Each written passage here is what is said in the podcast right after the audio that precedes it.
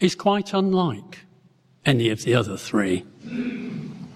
Although each of the others has a distinctive approach, they all follow the same timeline, the same narrative, the same story. And John's is often different. Sometimes it's just the chronology, the order things come in. Sometimes we get scenes that occur nowhere else. And he's often less concerned with telling a story. John is concerned with a deeper meaning. He uses imagery, symbolism. This often means that we can take just one or two verses of John's Gospel and make a whole Bible study or even a sermon series out of them. So, what are John's themes? What is it, this meaning that he's so concerned we get our heads round? I want to concentrate on just two things here. And the first one is rather obvious. So if we can get the next slide up. Who is Jesus? This, I think, is the verse that Chris had put on the front of our sermon series booklet. These are written that you may believe that Jesus is the Christ, the Son of God, and that by believing you may have life in his name.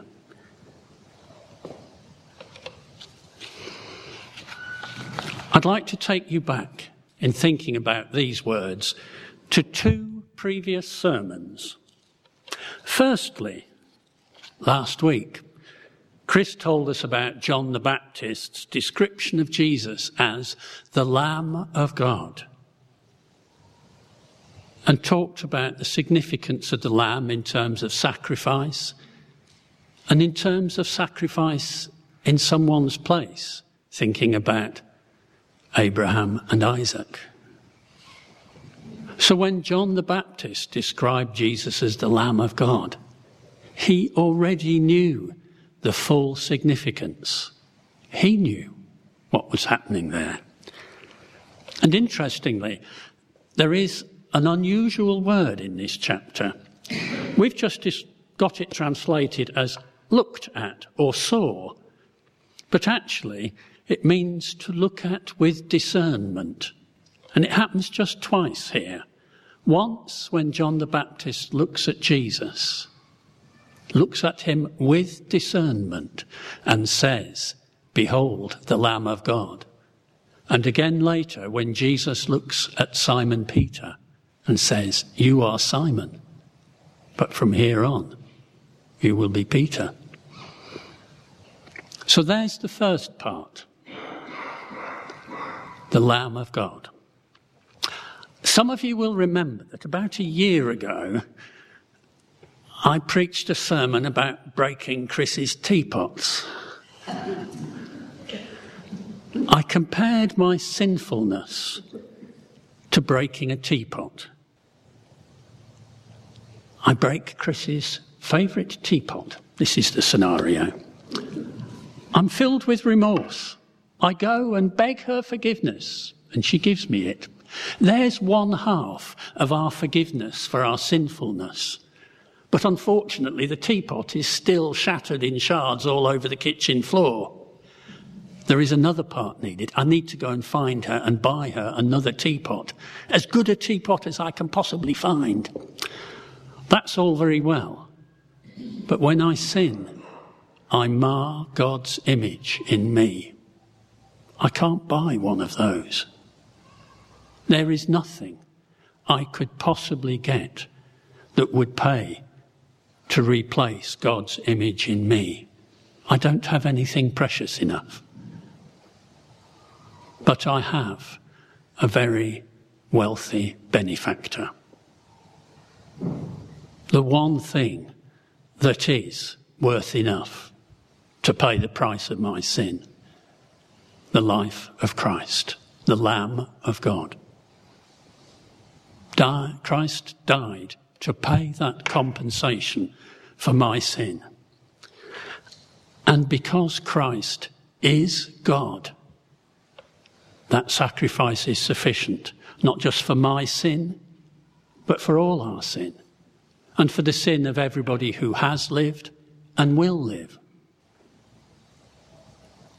But if Christ is not God, that will not work. If Christ is not God,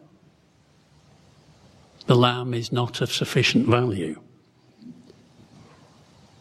So, John's great theme here in revealing Christ is that Christ is the Son of God. He is God who came to earth, dwelt among us, and we beheld his glory.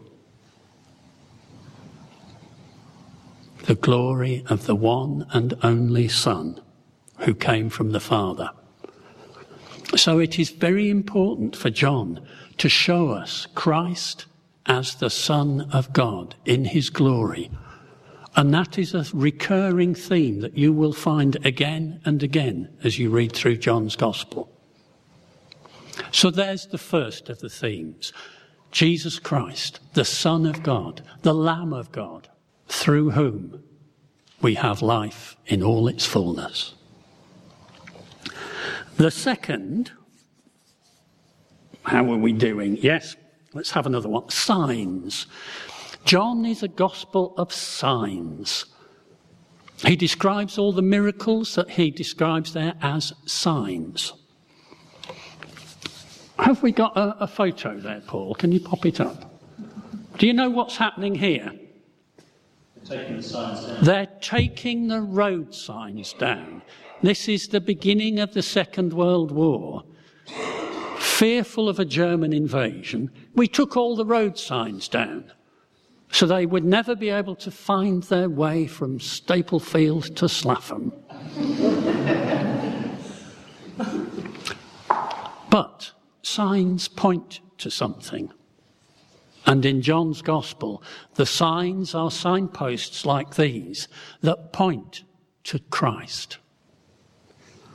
So, one of the things we will look for as we go through is things that point towards Christ, just as John did. Behold the Lamb of God. And so, if we can follow the signs, then we can do as John said. We beheld his glory, the glory of the one and only. Now we can go back to calling. I've got some little bits and pieces here, but you may have noticed, just before I start on that, you may have noticed, John said, Behold the Lamb of God. Two disciples followed Jesus. And this is followed in the ordinary walking around sense. They went and walked behind him to see where he was going to find out about him. They asked him, they inquired, and he said, Come and see. So there's one way of encountering Christ. You're curious, you follow him, you ask, he says, Come and see. But Andrew, one of those, was so excited about this, he went and found his brother Simon and led him to Christ. So there's a second way we encounter Christ. Someone leads us. Thirdly, Jesus went, it says, to Galilee. He found Philip and said, Follow me. There's a third way. Christ finds you and says, Follow me. No two ways about it. And Philip then goes and finds Nathaniel. So there's, there's back to the other way. So we can see that there are different ways that we wind up at Christ's door. Others leading us, others pointing the way, us inquiring, Jesus simply calling. So, let's have a look. Andrew heard John the Baptist say, Look, the Lamb of God, and followed Jesus. So there he is. He, he followed him and said, Where do you live? Sounds like a rather strange thing to ask, but actually, this is a kind of coded message. You ask a teacher where he lives, and you are asking for instruction. So he says, Come and see. And they did. They spent the rest of the day. And that was enough for Andrew to be convinced that what John the Baptist had said was spot on. Because when he went to see his brother, he said, We have found the Christ, the Messiah. He knew, he believed. He met Jesus, he saw the signs, he believed. And that's a theme that you'll find again in John. In each of these cases, Andrew believes, Nathaniel believes, Philip believes. There'll be many more as we read through the gospel. So, what did they see? What were the signs? One of them here is Christ's instant knowledge of them. He knows Nathanael's character. Here is a true Israelite, a man in whom there is no guile. I think perhaps Nathanael must have had a reputation for that, because when Jesus said it, he immediately said, How do you know me? And Jesus said, I saw you under the fig tree. And you think, well, that's fair enough. You look over there and there's the fig tree. But actually, it also says, Philip went to find Nathanael. Nathanael wasn't sitting over there in plain sight. He had to go and find him. So when Jesus said, I saw you under the fig tree, he's saying, I saw you in a place where we couldn't possibly have seen you. You were not in sight, but I saw you. I know you.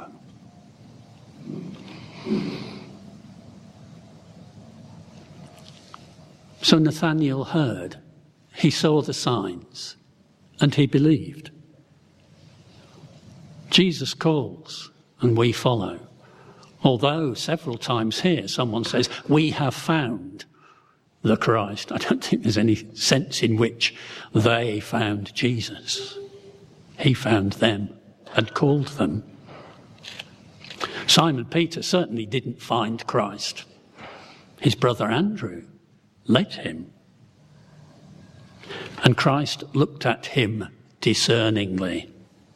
He knew this man. He knew what he was about. He knew that this was someone who was central to what was going to happen and renamed him Peter. Peter the rock, the stone, Petra. Notice that Simon Peter didn't do anything. He was led to Christ. Christ looked at him. Christ said, You are Simon, but I shall call you Cephas, Peter. Peter didn't say anything. He didn't do anything.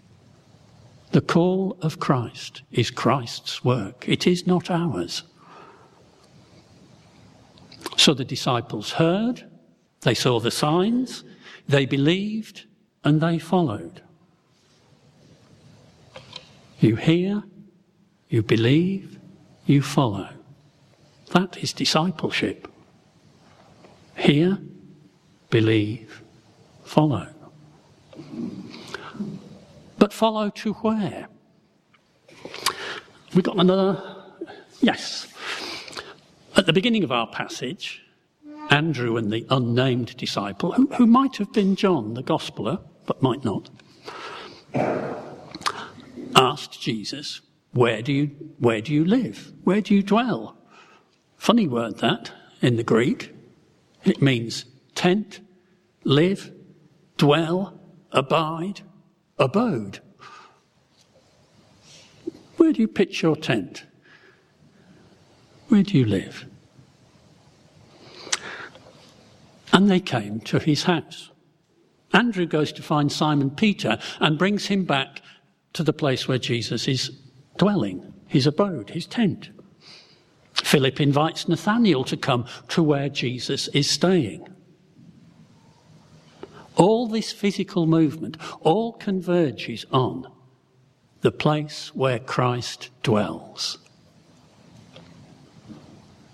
That is where we are being called.